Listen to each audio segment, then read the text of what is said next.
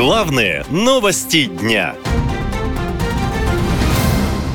Зеленский угрожает Путину. Украина обещает ответные удары за атаки по энергетике. Похоже, предстоящая зима будет непростой для многих регионов России. Если российская армия снова начнет обстреливать энергетические объекты Украины, ВСУ ответят.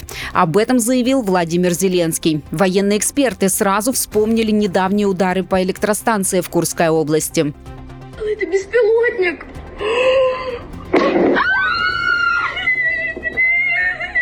Тогда, после атаки дронов, семь населенных пунктов Курской области остались без электричества.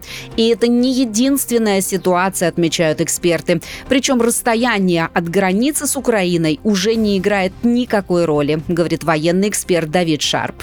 До Петербурга от Украины тысяча километров ориентировочно от э, границ Украины. Э, нет никаких сомнений, что у Украины уже есть э, вещи, аппараты, способные в одну сторону долететь до Санкт-Петербурга.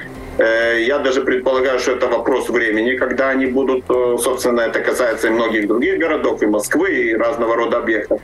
Откуда именно запускают эти беспилотники, до сих пор неизвестно.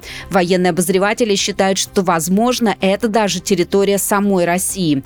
Однако в любом случае вопросы к системам ПВО в стране остаются, говорит военный эксперт Александр Левиев. Не такое большое значение играет роль, а, так выглядит он основательно или нет, сколько играет роль, на какой высоте он летел. В принципе, так, точно так же можно и на вертолете пролететь. Если ты летишь на крайне низкой высоте, то можешь незамеченным для ПВО пролететь.